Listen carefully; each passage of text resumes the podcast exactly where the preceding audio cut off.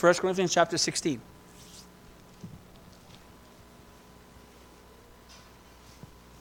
Every once in a while, I meet a fellow Lebanese. And you probably heard that Lebanon went through a civil war, 15 years of civil war. And I was a youngster when I witnessed three years of the civil war because we were living right at the forefront of where the civil war took place in Beirut. From the age of 12 to the age of 15, I was I had to carry guns because we were crazy enough to let us crazy guns and fight on the front line. And I saw a lot. So once in a while, I meet a fellow Lebanese, and if, especially if he's my age, we exchange stories, just like any uh, veteran who meets another veteran, and they exchange stories. Where were you from? What army? What front were you from? So I happened to be talking to someone, and I told them my story of facing death and how I came to be killed in one of the battles I saw, and he proceeded to tell me a story that it stuck uh, to me all these years. It's been probably 20 years that he told me or more. He said, and you know, he was he, was stationed way in the mountains of Lebanon. Lebanon has a very mountainous, way in the mountains of Lebanon, uh, Zahle. Brother Hassan knows where that is. And the Syrian army, which was fighting the Christians at that time, this is back in 82, they brought helicopters to drop soldiers in the, in the hills surrounding the city so they can have an upper hand against the Christians who were defending the city. And he said they send a bunch of teenagers, again, they were, because they're crazy and dumb, they send them up the hills to dig these foxholes to kind of guard from the soldiers come, come down into the city. And he mentioned to me that he spent the whole evening by himself digging this foxhole in the ground, and he went on digging it. And he said, All of a sudden, I got out and then he faced something he did not expect. He was terrified. It was too dark. He didn't know. And he simply lost his orientation. He knew if he if he walk away, he may end up stepping into where the enemies were. Probably 10 or 20 feet from where he was. That's how close they were. He lost his bearing. The church of Corinth, which we're going to look uh, at this morning, is a church that had many issues, had many problems. It's a church that lost its bearing. And Paul writes this, this letter to kind of uh, uh, diagnose all the problems and issues that they had and prescribe through the inspiration of the Holy Spirit solutions to them. And I know Grace Bible Church is a perfect church. Until at 9 o'clock, when my wife walked in the church, it became imperfect. I'm still the perfect one. What I'm saying is the saying is if you find a perfect church and you walk into that church, it becomes imperfect. As long as we as believers, we are in this flesh, we are in this carnal state that we are in, we will have problems. We will have issues working together, worshiping together, serving together. And so, this church in, in, in Corinth is a church where its culture was so evil.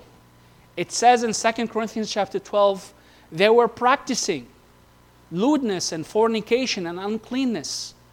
This is the culture that they were living in, and this is some of the baggage they brought into the church, and they were having problems. There were divisions and, and conflicts, and, and they had uh, bickering among, among themselves. They were acting like children, competing. I am for Paul, I am for Apollos. I have the gift of speaking in tongues. I can speak prophecy better than you do. It's like children. They were abusing the spiritual gifts of the Holy Spirit and misusing the spiritual uh, gifts of the Holy Spirit. And Paul wrote specifically, specifically to address all these problems. They had problems with holy living, problems with marriage. The sanctity of, of marriage was, was thrown out of the window. And this is the blueprint of God that God planned for one man to marry one woman.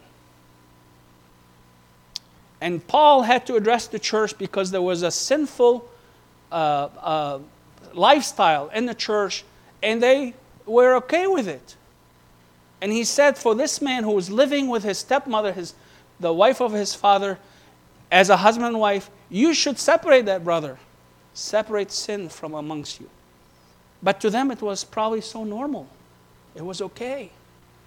These are the kind of issues that the church of Corinth was going through. And Paul, through the inspiration of the Holy Spirit, was addressing these problems. And as he was addressing them, he writes to us some of the most marvelous doctrine that we see in the scriptures. He said, While you're competing for the gifts of the Holy Spirit, let me show you something much better than what you're competing for. And he goes on to write chapter 13, all about love. Yes, you can move mountains. Yes, you can prophesy. But if you don't love your brother, you're like that ringing bell. And then he proceeded to write on, on resurrection, the cornerstone of the gospel, the foundation of, of our faith. It's our holy ground.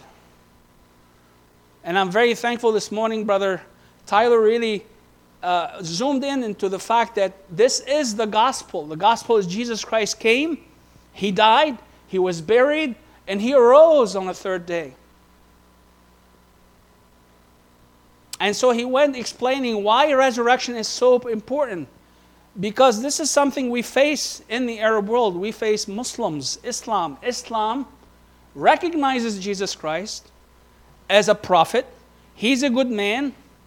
They recognize that he, arose, he got took him to heaven, he's in heaven. But guess what? He was never, he didn't die. And he there was no resurrection. The core of the gospel, they short circuit that. It says God took him alive. He's alive with, he's a good prophet, he's alive with him. Why? Because who's the author of Islam? Let's just, let's just put it this way. We have Satan who is denying the truth of the, the gospel, the resurrection of our Lord. The resurrection was proof that Christ in his flesh, in his body, broke the power of Satan, broke the power of sin, and he arose as a proof that he is God.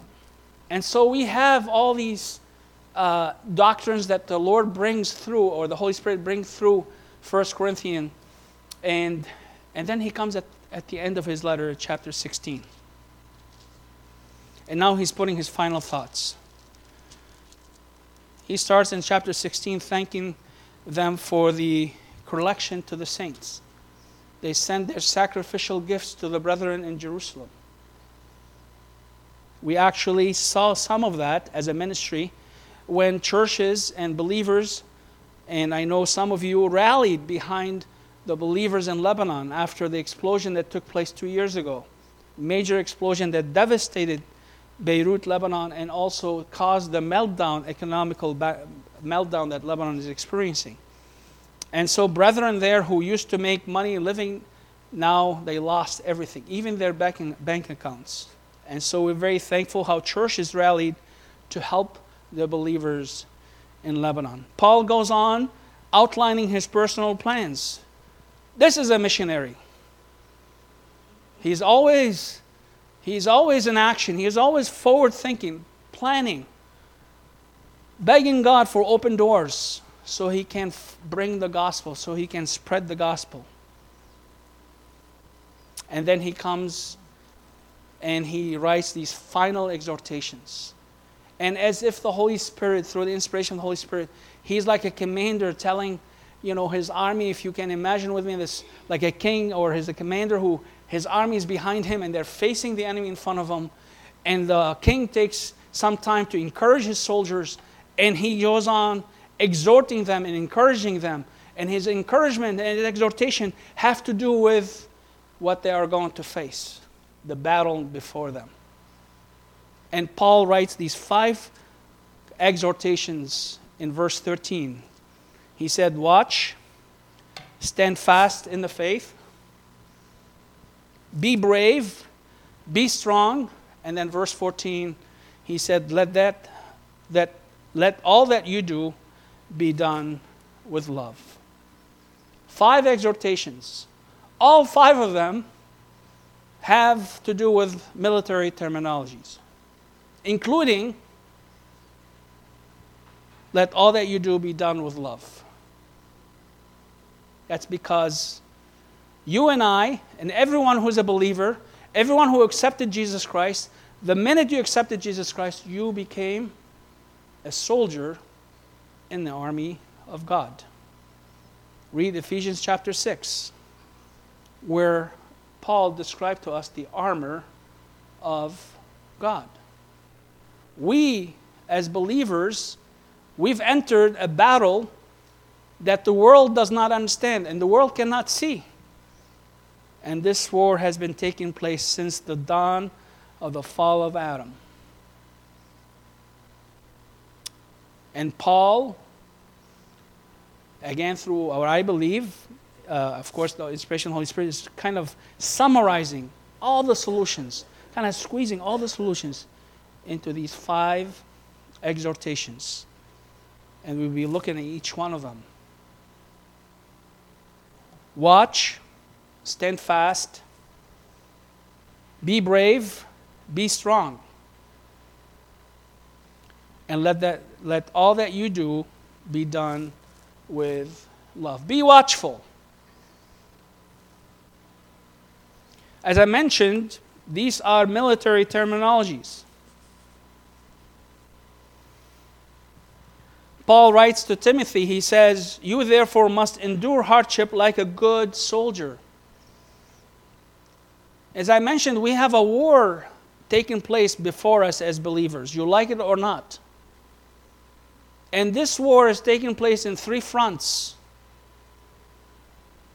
And the scriptures outline these fronts for us. The first front has to do with our flesh, this carnal nature that we still have. As long as we live in this flesh, we have this battle with the old nature. And the Lord tells us in Matthew chapter 26, verse 41, He says, Watch and pray, lest you enter in temptation. The spirit indeed is willing, but the flesh is weak. The flesh, this old nature, is waging war against us. This is well outlined in Galatians chapter 5. It says, Walk in the Spirit so you would not fulfill the desires of the flesh. For the flesh opposes, wages war against the Spirit. And so, in order to be watchful, the scriptures encourage us to pray, be in prayer, lest you fall into temptation. And I like what someone, how someone uh, came up with an acronym where most of us are susceptible to fall into temptation. The acronym stands for HAT. HAT. The acronym is HAT, which stands for H, hungry, A, angry, T, tired. Hungry. Ask the Hajjs. Try to stand between them and their food. Seriously, though, if you are hungry and you're driving, you become, you know, you lose your temper, you're, uh, you know, you're, driving like a madman, madwoman for that matter. Try to go to store when you're hungry. You buy half the store.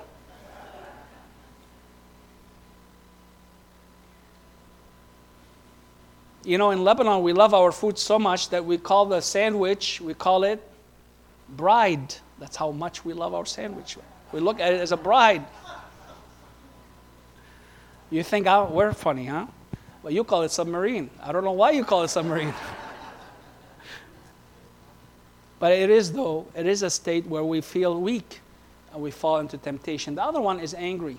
This is when you lose your guard and that old nature bursts out. And you say things that's not only harmful to the people you're talking to, but yourself. This is why the scripture says, Do not go to sleep. Do not let the sun, the sunset, if you're angry. go in and reconcile with the people that you have let go. You have kind of damaged them with your anger.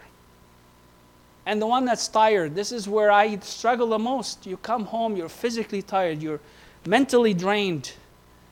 And I don't know where these thoughts come to my mind, how they invade my mind and my heart.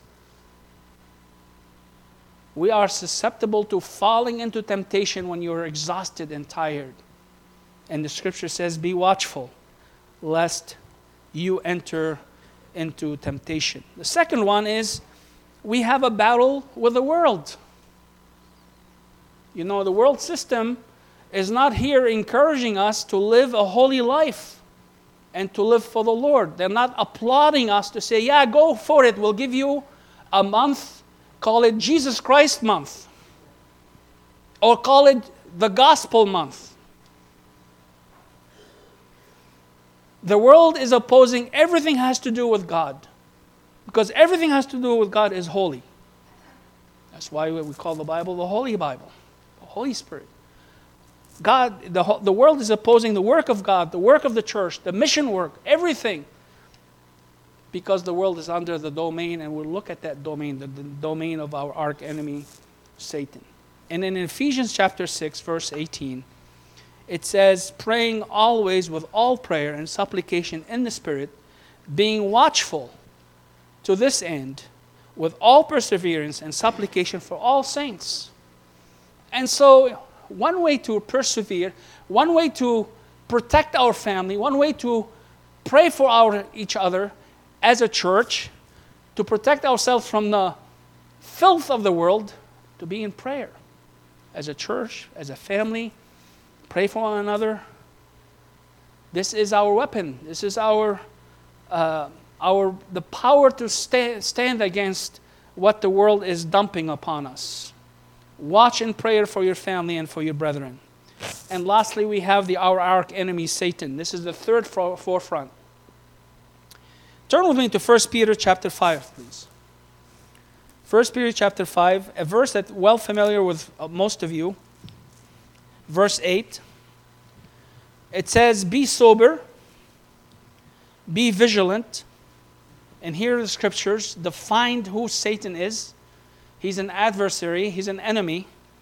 Your adversary, the devil, walks about like a roaring lion, seeking whom he may devour. That's his job. He hovers around, he probes around to see where is our weakness as a church, as a believer, as, as, as, as, as you, as a believer, as a ministry to attack. And yes, he can raise evil men to attack the work of God to attack the man of God. But you know, the scriptures outline for us strategy for this war. The Christian war, this is the strategy, believe it or not, to flee. When it comes to love of money, the scripture says flee from what? The love of money, 1 Timothy. When it comes to youthful lust, it says flee from youthful lust. When it comes to habitual habits and idols in our lives, it says flee from idol worship. But when it comes to Satan, what does it say? Resist Satan and he will flee from you.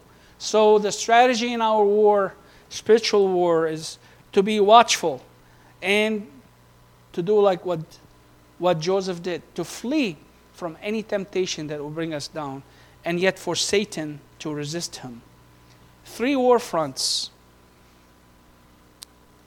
the believer's sinful nature, the evil world system that we live in, and Satan. Be watchful is our first exhortation. Secondly, says stand fast in the faith. And here is the faith. We read that in June, Jude 20. It says, But you, beloved, building yourselves up on your most holy faith. This is the faith that covers all the fundamental doctrines of our, our precious faith. This morning, we heard really great doctrine about the deity. You've been studying the deity of Christ and the humanity of Jesus Christ. These are foundational for our faith, and the scripture command us to stand fast in the faith. I want to take two approaches to that. The first one is to stand fast in the gospel. As I mentioned to you, 1 Corinthians chapter 15 has to do with the resurrection. Turn, well, the verse is in front of you, but 1 Corinthians chapter 15, verse 1, Paul said, Moreover, brethren, I declare to you the gospel which I preached to you, which also you received, and in which you stand. These days, brethren, we find ourselves ashamed of the gospel. Why? Because it's too naive. We say, well, believe in Jesus. He died for you and you'll be saved. Well, you know, let me have some news for you. Yes, it is a simple message. It sounds naive. It sounds foolishness to the world, but it is the power of God unto salvation. It is the wisdom of God for what God has planned that Jesus Christ comes down in the flesh, dies in the flesh, and arose in the flesh. That's the gospel. Unfortunately, brethren, I find in the mission field how missionaries and how ministries trying to thin down the message of the gospel. It's like we're ashamed of who Christ is, calling him the Son of God. Oh, don't say the Son of God to Muslims, you'll offend them. And now they're changing the scriptures, taking off Son of God, taking off Father, and they're putting different terminology so we won't offend Muslims. Now we call God King and the Son of God Prince. Heresy. And we are losing the battle of winning the world to Christ because we are throwing the gospel. And we ought to live it, we ought to preach it, we ought to proclaim it, stand firm in the gospel. It's not you or I, I say to people, that we save people. It's the message, it's the power of God, it's the Word of God. You just proclaim it. God is the one who's saving people, it's the ministry of the Holy Spirit that saves people. You and I cannot save people. Only be faithful in telling them, in proclaiming the gospel. Stand firm in the gospel. Second one, stand firm in the doctrine. Turn with me to 2 Thessalonians chapter 2. Verse 15. 2 Thessalonians chapter 2. Verse 15. And it's on the, it's on the screen as well. It says, Therefore, brethren, stand fast and hold the traditions which you were taught, whether by word or our epistle. You know, the reason we, why we come to the church, yes, we are worshiping our God, but also we need to be instructed, we need to be taught, we need to be exposed to the teaching of God's Word. Why? Because the church is the pillar of the truth. And this is why, from this pulpit, we share from God's Word. We're not here to share opinions. You don't need to hear my opinion. What we need is to hear God's opinion. And this isn't God's word. I love it. This morning, I really appreciated how Brother Tyler brought verse after verse, comparing spirituals with spirituals, unfolding the oracles of God, understanding the depth of the Word of God. This is what we need to see in our churches. Stand firm in the doctrine, stand firm in what it was handed to us. In 1 Timothy chapter 1 verse 13 it says, "Hold fast the pattern of sound words which you have heard from me in faith and love which are in Christ Jesus." 2 John chapter 9 uh, excuse me, verse 9 to verse 10 it says, "Whoever transgresses and does not abide in the doctrine of Christ does not have God. He who abides in the doctrine of Christ has both the Father and the Son. If anyone comes to you and does not bring this doctrine, do not receive him into your house nor greet him. Again, stand in the faith, Jude 20. And in the faith, it says, um, building yourselves up on your most holy faith. The whole doctrine, the whole foundations of our precious faith. Next. It says, be brave or be courageous in other translations. In the Arabic Bible, it says, be men. That's the most accurate translation. Act like men, act like adult. That's what it means. Don't act like children. Don't act like babes. And that's what the church of Corinth was doing. They were bickering and, and, and comparing themselves, as I mentioned.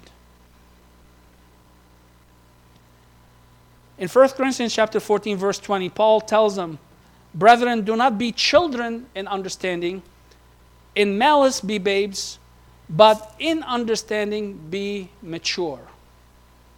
And we as believers, we ought to have a good grasp of the whole body of faith that we have. Be mature, un- be, un- be mature in understanding of what the, the whole, what, what we are here for. Be mature understanding what our Bible is saying. Turn with me to 1 Corinthians chapter 3, please. This is where we see a glimpse of what's going on in the church of Corinth. And you think, oh boy, they were really bad. You don't think it happens today. Well, if I tell you stories of churches I've visited and some of the stories I've heard, how churches were split because of the color of the stove they brought in. And they start fighting among themselves why the oh, color or the kind of stove, electric versus gas. That happens, you know, in churches. 1 Corinthians chapter 3, verse, I want to read from verse 1 to 4. It says, I, brethren, could not speak to you as spiritual people, but as to carnal, as to babes in Christ. I fed you with milk and not with solid food, for until now you were not able to receive it, and even now you are still not able, for I still you are still carnal. For where there are envy, strife, and divisions among you, you are not are, are you not carnal and behaving like mere men? For when one says, I am of Paul, and another, I am of Apollos, are you not carnal? You know what a carnal believer is like? He behaves just like the world. I remember years ago, I, I was, I still work at Raytheon. Uh, a colleague of mine, he was an engineer, we worked together. You know, he found out that I'm a believer. And he goes, Oh, I'm a born again Christian. And you know, I was, I was shocked. I was wondering, you know, I didn't want to say that to him, but I didn't see it. He was swearing left and right. He may be a believer, but he is a carnal believer. He is a child, a babe in Christ. He's someone who didn't grasp the beauty of the Word of God, who is not spending time before the throne of God, who is not active in the local church. He is a babe who is acting like, like children. Be mature in your spiritual walk. Third, be mature in the Word. Turn with me to Hebrews chapter 5. Although it is on the screen, but let's read it from verse Hebrews chapter 5, verse 12 to verse 14. It says, For though by this time you ought to be teachers, you need someone to teach you again the first principles of the oracles of God. And you have come to need milk and not solid food. For everyone who partakes only of milk is unskilled in the word of righteousness, for he is a babe. But solid food belongs to those who are of full age, that is, those who by reason of use have their senses exercised to discern both good and evil. Someone who is mature in the Lord. I'm not saying he may be a year old in the Lord, but he's mature in the Lord. He's someone who is, uh, uh, he, who is using, who is putting the Word of God in action in his life. He is someone who is able to discern good and evil. I've known believers who are like one year old, and boy, the maturity they have. I've known believers who were very young in age, but yet they speak as they were, whoa, way, way ahead of their age, because they are people who fall, fall in love with the Word of God and study it and mature in it. Be mature in the Word of God. Maturity in the Lord is proportional to your knowledge of the Word. Stand, be brave, be adult, act like men. Next, be strong. Paul tells Timothy, he said to Timothy, Be strong, uh, my son, be strong in grace that is in Christ Jesus. And Paul is the one who experienced what it means to be strong. In 2 Corinthians chapter 12, if you remember, he prayed three times. Three times that the Lord will take away the thorn in his flesh. Finally, the Lord answered him on the third time, and he said to him, My grace is sufficient for you. For my strength is made perfect in weakness. This is the strength of our Lord. This is the strength of our Lord Jesus Christ. Comes manifest when we are weak. So God's strength comes to you in the weakest of your weakness. And Paul went on to say, Therefore, most gladly, I would rather boast in my weakness that the power of Christ may rest upon me. Then at the end, he says, For when I am weak, then I am strong.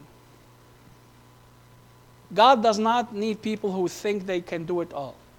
God does not need people who think they have muscles and they can do the Word of God and their work is better than everyone. God needs people who are humble, who realize they are weak before Him and watch how God can use them and how He strengthens them for the work set before them. Be strong. We have many challenges in our lives, in our Christian walk. Challenges for our families, challenges for our ministries, challenges in our church, challenges for, you know, at work.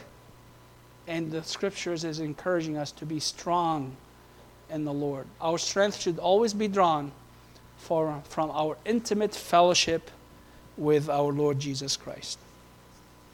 And finally, brethren, he comes to the final one where he says, Be loving. Be loving. As I mentioned, we as human beings, we all have, you know, we all have our opinions. And sometimes in our church gathering or meetings, we voice our opinions and we disagree with our opinions, and a lot of problems happen because of that. I tell people that my opinion then is better than all your opinions. I'm so proud of my opinion. But God cares less about my opinion. God cares about the unity of the body of Christ. This is why we ought to love one another, bear one another, even though I disagree with you, it doesn't mean I have to fight you. We're good in picking fights. Do you know that the army of God has the most friendlier, the most friendly fire among its army? We just fight one another. Well, we have to fight about mask or no mask. We have to fight about, you know, the pandemic or no pandemic. We have to fight about oh, are you, uh, you know, when it comes to translations, or when we sing, should I hold the mic or not? We got to pick up a fight. And you're entitled for all your opinion, but don't fight one another. And that's what love comes through. A verse that really always, always scares me, yet it teaches me so much. Turn with me to 1 Thessalonians chapter 4. 1 Thessalonians chapter 4.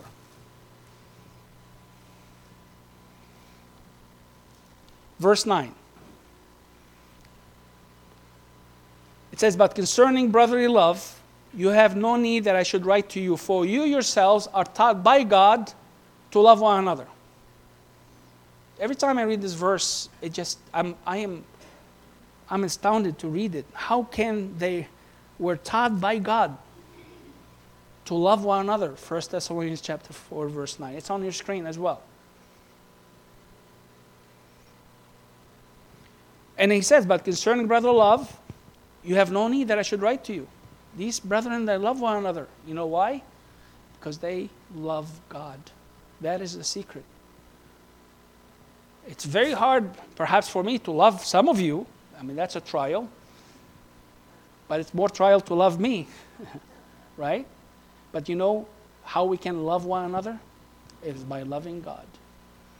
When you fall in love with God, it becomes natural to love the brethren around you. It becomes natural that we cover for one another. Let me, let me uh, also jump to 1 Peter chapter 4, verse 8. It says, Let your love be fervent. In 1 Peter chapter 4, verse 8, it says, Above all things, have fervent love for one another. I can easily say, Oh, I love you, brother, or I love you, sister. Talk is cheap, action is hard. It says, all, above all things, have fervent love for one another, for love will cover of multitude of sins. We here to love one another and to cover for one another. Not to gossip, not to highlight your weakness, not to highlight the dirty laundry we all have. We're here to love one another. How we can love one another? By loving our God. And if I am judging my brother, it's, it's something tells me that my relationship with God is something is not right. It's not healthy. I'm not spending the time I need with my Father in order to learn from Him how He loves me so I can love the brethren. Your love to your brethren reflect your love to your Father. Five exhortations, five commands, five checkpoints that Paul, through the inspiration of the Holy Spirit, left the church of Corinth. And he left us ch- for each one of us these checkpoints. Watch, stand fast in the faith, be brave, be strong. Let all you do be done with love. You may ask me what happened to the story of, of this fellow I told you about, that he was freaking out. It was so dark he couldn't see even his hand in front of him. As I mentioned, he lost his bearings. An example of perhaps the church of Corinth, it lost its bearings. He went on to tell me the well, I was expecting. I said, What did you do? He said, Well, you know, I looked around, I kept looking around, and finally, way in the far away from the in the mountains, way Lebanon has, I said, many uh, mountains. He saw a small cross lit, and you know, some houses had it. And he knew if he followed that cross, he will pull away from the danger he was.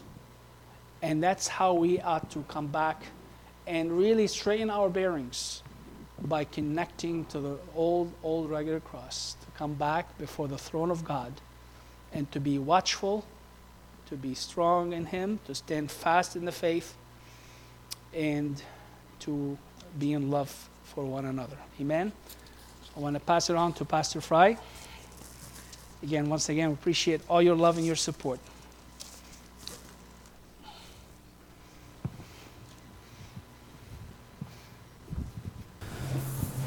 Let's pray for um, application of this message to our hearts. We'll also thank the Lord for lunch. Then we'll close in prayer. Our Father, thank you for the exhortation that Paul gives to the Corinthians that we can learn so much about. We see it throughout the New Testament that these commands are not just for the Corinthians, they're for us too. And I pray that in our battle against our flesh and the world and Satan, that you would help us to be reminded that we need you more than uh, ourselves. We need each other as a church uh, to help us to keep our eyes fixed on Jesus, the author and finisher of our faith. And we thank uh, you for providing Christ and help us uh, to have the grace we need to exalt him and not ourselves. Help us to have the humility to uh, listen to wise counsel around us and accountability that we need uh, to tell people when we're struggling with sin and uh, when we're not um, obeying your word. And I pray that you would show us uh, through your word, through your Son, through your Spirit, and through our fellow believers here at church uh, how to continue to walk with you and be faithful to you until you come for us. Thank you for providing this food for us. Thank you for all those who made it. And uh, I pray you would bless our fellowship. And may that be pleasing in your sight. In Jesus' name, amen.